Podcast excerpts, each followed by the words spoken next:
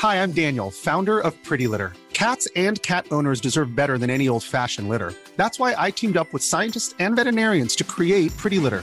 Its innovative crystal formula has superior odor control and weighs up to 80% less than clay litter.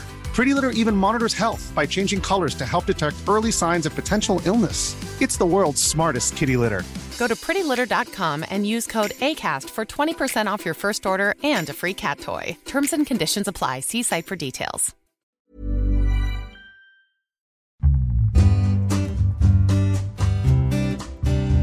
G'day and welcome back to Shares for Beginners. G'day, I'm Phil. I'm Phil Muscatello. I've, I've got many interviews in the can ready for release, which uh, suddenly don't seem very relevant. As Warren Buffett said, Mr. Market is a kind of drunken psycho, and he's particularly florid at the moment. I've suspended normal transmission and will be instead focusing on current market conditions as they unfold. We'll do that until Mr. Market is safely restrained in a padded cell. So I've asked Rob Gilmore, my guest on the very first episode, to come back in and share his views as of today, Wednesday, March 18, just before the market opens. G'day, Rob. G'day, Phil. How are you? good, good. So um, there's obviously a lot of noise at the moment, so, but today we're going to discuss what's going on and how to look a little bit beyond all that noise. Look, that's right. I think it is important to try and look through the noise. And in order to do that, it's trying to get a good grip and understanding on what we're dealing with. Yeah, so what are we dealing with? You've got um, some views there. Really, there's probably three factors to what markets are trying to come to grips with and what we generally as a society are trying to come to grips with. And it started obviously with the, the health crisis and the the outbreak of coronavirus in, in China. And markets were quite sanguine for, for a period of time while this was going on and highly complacent. But the impact of the health crisis is real. We've seen a lot of headlines saying it's just like the flu, and for most people, it, it will be. You know, the numbers are about 80%. It'll be just very mild. But the real thing and the real panic or, or concern here is is the other 20% where you know, 10 to 15% will need higher levels of care and then there's 5% that will need intensive care. And when you start to extrapolate those numbers off the back of a, a virus that can spread very, very quickly because of the, the long incubation period, and if you start to see numbers being infected in the millions, then that 10 to 15 and 5% starts to translate into some pretty serious numbers on the health system. So, governments have responded as a result of that. A pandemic has been declared, and normally, when you get a pandemic declared, the, the focus switches from containment to management. And I think a lot of people out there have underestimated what management of this is. Containment is obviously trying to, to, to lock it down and stop it spreading. Management in this scenario to protect the health system is also a degree of containment, but trying to slow it. And in order to do that, we don't have an immunity to something like this. It's prone to spread very quickly. So, in effect, it feels like containment now that we're being told uh, not to go to public events, potential restrictions coming through in terms of attending pubs and restaurants, and a real impact on our on our daily lives. So, that health crisis has brought about an economic crisis. You start to get that translating into the broader economy when people don't spend money and it has a real impact on business cash flow. We're seeing it in tourism. We've had the double hit from the bushfires, and this is far worse. So, when you're getting the demand and the economy shutting down, you're having that impact on employment, that is recessionary. Because, because it's real, it's so much fear, and you can uh, tell from people uh, that they they're really feeling the anxiety. Yeah, they are. Um, and if you read the headlines, uh, you've got to be very careful about reading the headlines because what you read in the press, it's biased, it's there to sell papers, it's sensationalist. I think we've probably all been a little bit guilty of underestimating it, knowing now that it's hitting our shores and and the severity of the of the lockdowns. It's definitely more than the flu, but ultimately Yeah. it is still a temporary, short to medium term shock to to the economy that's going on, and we'll get through it stronger on the other side. There will be a rebound, and it'll probably be a, a fairly quick rebound as markets have reacted very, very quickly to what's been a, a, a, a shock. I say a shock, but it took a while for the markets to see it as a shock. But they've reacted very quickly to the downside, and equally, when the recovery comes, I think it'll be fairly swift in, in the markets as well. Are you, are you old enough to remember the last recession that we had in Australia? Not the last. Re- I do remember Paul Keating saying the recession that we Yeah, yeah. need to have. Mm-hmm. Um, I, I was in London during the GFC, so Oh, so you saw the saw it I in- saw a recession, and Yeah. that's when I came back to Australia and thought, well, it's a bit of a bubble. So what's it what's it like? Because in my Twitter feed, I've been talking to some younger people who are saying, "Does anyone know what a recession is like? Can you tell us what it's like?" Well, I remember when Lehman Brothers collapsed, and there's basically people got their got their notice straight away, and they're walking out the, the door with their with their box and all their belongings. I remember What like instantaneously? Yeah, yeah. And I remember a run on the Northern Rock Bank over in the UK, and people queuing at the door trying to get their savings out of a bank because they thought the bank was going to fail. Mm. I remember the impact that it had on housing in in London, the rental market in London. Luckily, in the UK, there were a lot of people that had uh, tracker mortgages, and their mortgages followed interest rates down, and some people actually had a negative mortgage. Quite a strange phenomenon. But no, the impact was widespread. It was widespread in Europe as well. Europe was pretty uh, hard hit, and obviously it was it was tough in in America. But in Australia, we managed to ride it out through our relationship with China, and yeah, through a bit of bit of luck Yep. but it was a very different environment in Australia uh, when I when I came out compared to what we'd been seeing overseas. I'm old enough to have gone through three recessions, I think, Mm. in my lifetime. But um, what I've been saying is in the last recession in 91, 92, that was when I started my recording studio business. I'd opened the doors as the recession was happening. I lost my major client just as the door was opened as well. But still managed to last for 11 years and thrived at uh, many times in that period. Yeah, and that's right. It's really uh, you got to ride that. Take the good times with with the bad, and hopefully, you know, the bad it, in this scenario it'll it'll be short. Uh, we know the problem that we're dealing with. We know that it can be managed Yep. ultimately. Yeah. and uh, life will get back to normal. We do know that. At the moment, it feels pretty horrible, but it is a transition, and there will be recovery on the other side. Unfortunately, there's going to be a lot of damage that's that's done in the meantime, and that's a result of companies out there that are overextended, companies out there that are more susceptible to the drop in demand, and that's going to be an unfortunate. And ordinary people, like I was saying before about my daughter, um, suddenly she hasn't got any work. She works in event management. There's no work, Hmm. and that's going to impact a lot of a lot of young people and a lot of people who are um, live from paycheck to paycheck. Absolutely, and that that permeates all through the economy. Uh, unemployment is is is going to spike, and again, it will be temporary, but it will, it will, will be hard. That obviously has an impact in a a country where household debts fairly high as well, or very high. And we're seeing th- we're seeing these huge gy- gyrations in the market at the moment, and they are quite unusual in terms of the history and the share market. We've probably seen the quickest onset of a bear market in history, and that is naturally causing a lot of concern and a lot of stress and panic selling. Uh, we're also seeing a lot of things in the system unwind, and it's being exacerbated by things like uh, excessive leverage or debt. Yep. So as soon as markets go down, those in the market that have debts to cover have to sell. We're seeing broad-based selling as a result of exchange traded funds. So when people pull their money out, it's everything gets sold, exacerbated further by some exchange traded funds that are leveraged. So that exacerbates the falls. And we've also seen an oil crisis thrown in there as well. Yeah, not which- forgetting the oil crisis, which we discussed in the last episode. yeah. Yeah. So a black swan event being coronavirus, and the second black swan event being an oil crisis. Now, ordinarily, the oil price and, and what's going on would be capturing a lot of the financial market headlines, but the hmm. reality is that's a sideshow Yep. compared to what we're seeing on the streets and the economic consequences of the coronavirus. Okay, so that's looking behind the reasons uh, for what's going on at the moment. People listening to this program, what should they be thinking about in their own personal situation and their response to um, the way the markets are operating at the moment?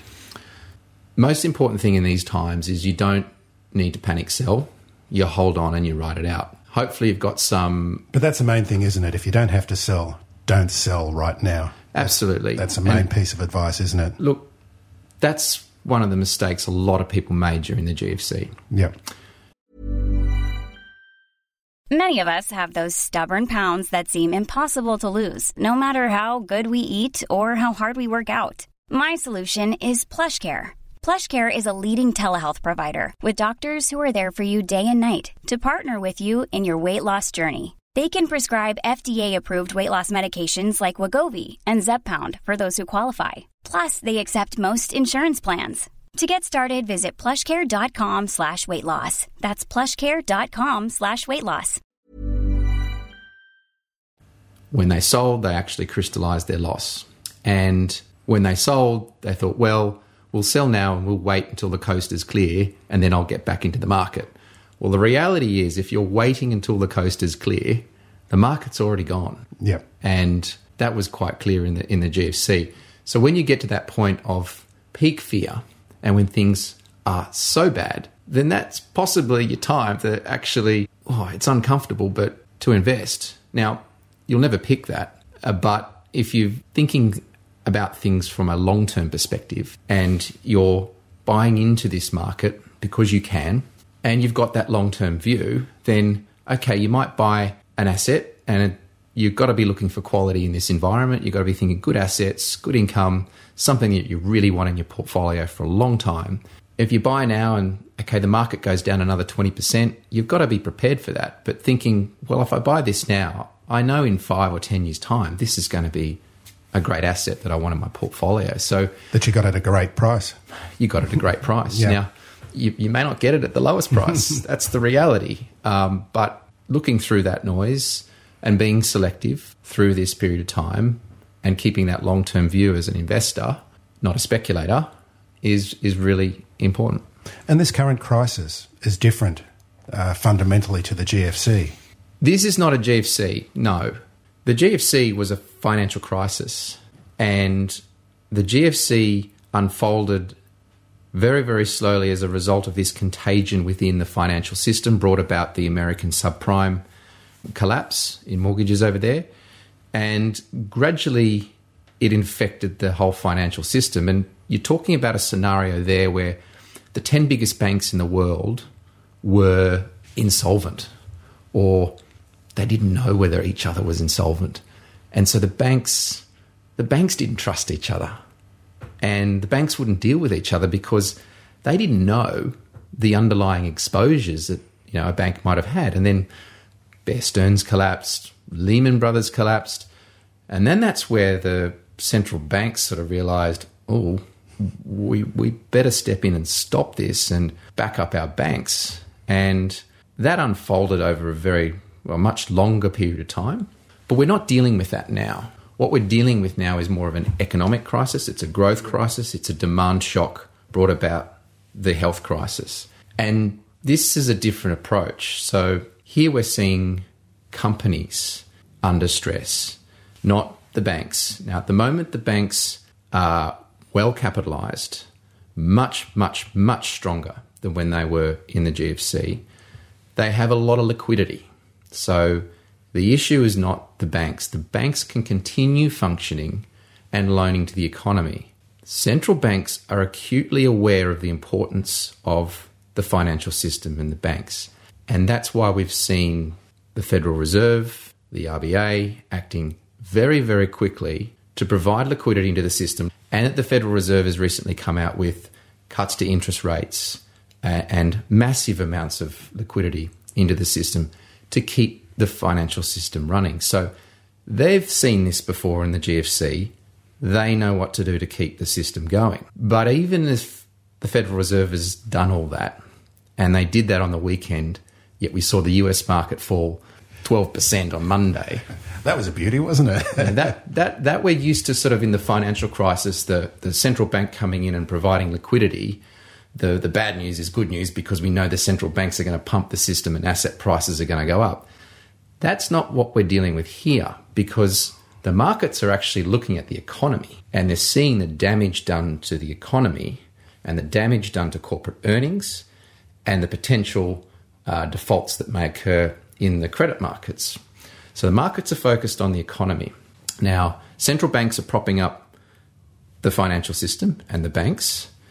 It's now up to governments to pull out the purse and support the economy and jobs and companies. So, in this scenario, we're going to be seeing company bailouts. Uh, we're going to see fiscal policy being used to support households, to get the economy through what is ultimately a transitionary scenario as we get over this health crisis. So, it is a transitionary um, Things are going to get better, aren't they? They are. They absolutely are. Mm-hmm. Um, we do have a model, sort of a model in China. China was first in and they're first out. And the Chinese response to this has been excellent, but it's also very unique to China.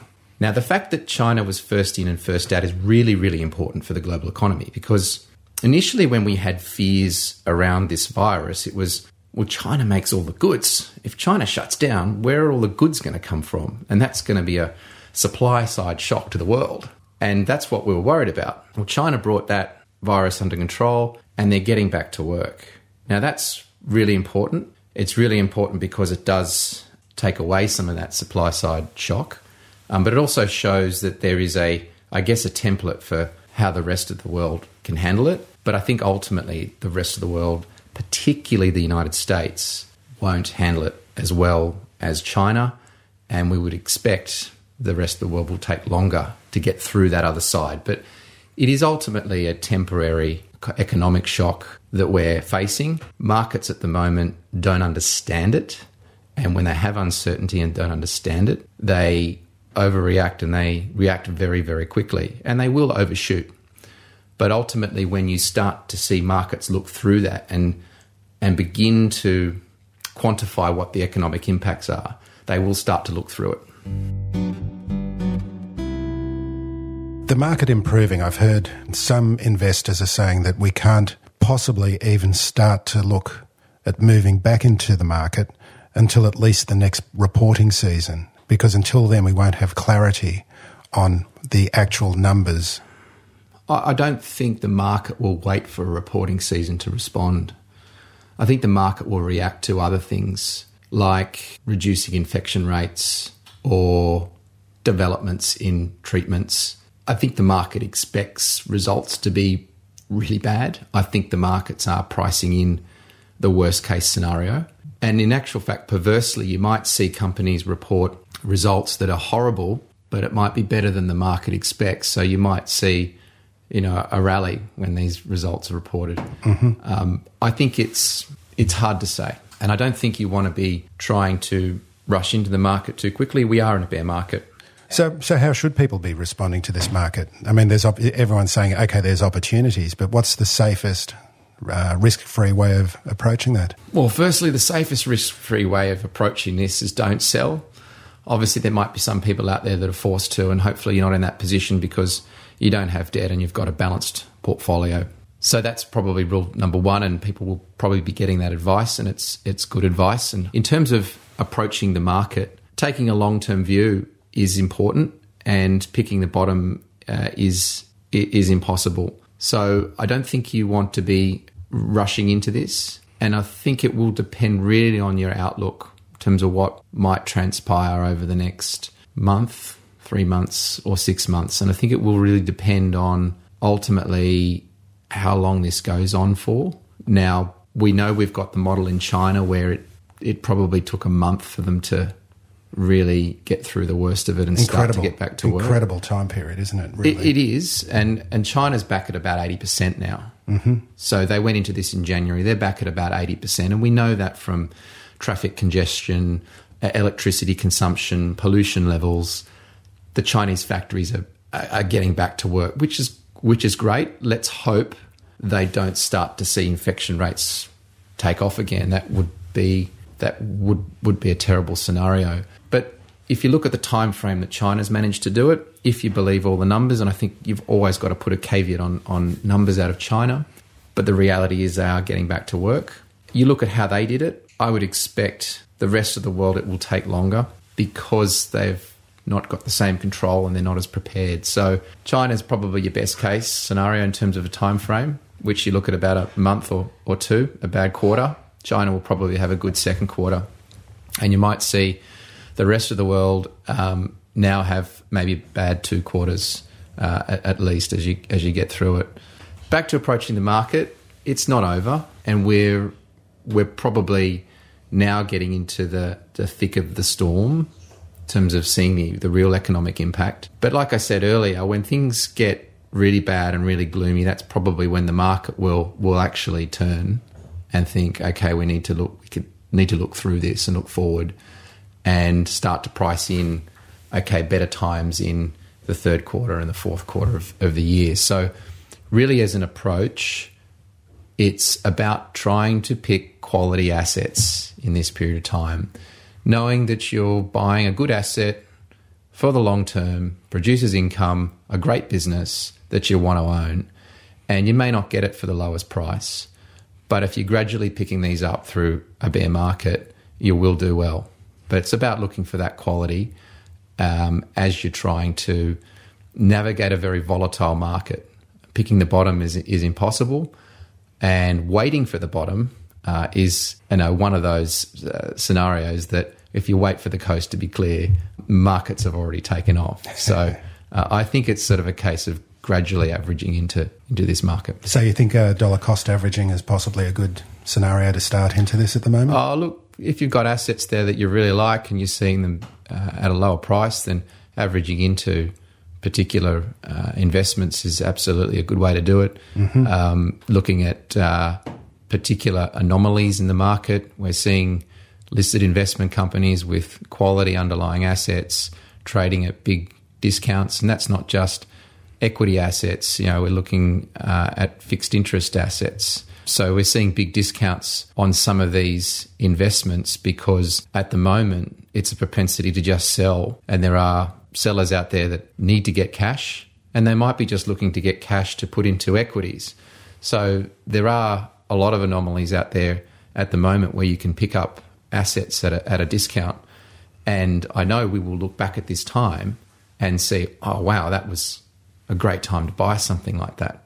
So um, I'll, just I'll just mention I'll just mention at this point that um, on next week um, I've got Steve Bull coming in again. He's from uh, ETF Watch, a blog about ETFs, and that's one of the major major points that he's made in this um, this current market. That there's a lot of listed investment companies that their net net asset value can go up and down, and there's a lot of these that are uh, trading at a substantial discount to the net asset value. Yeah, and so if you can buy a basket of assets at a discount to what they're worth, then that sounds like a great deal to me. Yep you do need to understand what the assets are mm-hmm. and how they're valued. Um, so that's very, very important.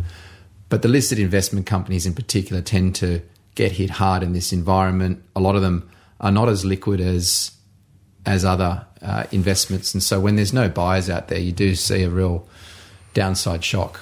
Okay, so we'll have a bit more in the next episode about uh, listed investment companies. What about um, you're talking about getting into single stocks or single kind of assets, but um, are ETFs worthwhile thinking about at this stage as a way of averaging in? Yeah, absolutely. Yeah, you know, it's probably the easiest way. It is the easiest way for a lot of people, especially if you don't if you don't know haven't got the research on a particular company that you can actually identify as being a great bargain at the moment. Yeah, e- exactly. And you probably want to be sticking to the the big uh, ETFs, staying away from the leveraged ones and the synthetic ones. Mm-hmm. But it's a great way of getting into a market and buying buying the market generally. And it's a very easy way of, of averaging into the market. What's the easiest way of identifying if it's leveraged or synthetic as opposed to a vanilla ETF? Well, sometimes it'll have leverage written on the on the on the tin so there is a there is a leveraged S and P 500 ETF out there, and basically what that is is it, it uses debt to get the exposure and magnify gains, but also magnify losses. So they're normally they're normally labelled as leveraged, and so you know that you're going into a geared or leveraged product. But for a but, for a beginner, obviously you want to just go for your your stock standard vanilla ETF? Well, that's just an easy way of getting into Yeah. the market, really. Um, and you can look at different ETFs out there that will buy a particular market, like the ASX 200 or the S and P 500 or the Nasdaq. Or you can look at diversified ETFs that are out there now that will just buy one particular ETF that has a balance of, of different uh, underlying ETFs there. So you're getting a more balanced approach that might have some international, might have some Australian, may even have some bonds in there. So that's also a great way of bu- effectively buying a diversified portfolio of ETFs. And there, there are a number of those out there now, which are a great way to get access to the market. Have you got a final message for listeners? Possibly one of optimism. Well, absolutely. I think it's always important to have perspective, and I think during this period of time, most important is is this health and safety of our families, and that we look after each other and and take note of the precautions because the threat is is is real, but it is also temporary, and that's really important to focus on. That we will look back on this period of heightened stress and fear and we will get through it. And we will probably get through it better and stronger. Economies do need to go into recession uh, as part of the normal cycle. And while it will hurt and it'll be painful at the time, we will come out. That's okay. Bear's giving an optimistic. That's Bear the dog. yeah, he's agreeing with me. so we will come out with this uh, better, and the recovery will be there, and the recovery will be strong, and it will happen in, in markets. And I do think we are in a time where it is a great time to be investing in the share market, where the risk reward is now much better than what it was a couple of months ago. I tell you. So um, that's uh, a reason to be optimistic, even while they were in dark times at the moment. Rob, thank you very much for coming on and giving us this update. Pleasure. Shares for Beginners is for information and educational purposes only. It isn't financial advice, and you shouldn't buy or sell any investments based on what you've heard here. Any opinion or commentary is the view of the speaker only, not Shares for Beginners. This podcast doesn't replace professional advice regarding your personal financial needs, circumstances, or current situation. Thanks to Christopher Soulos for music production with that special Greekalicious flavour. Remember, music always flows, even when the money won't.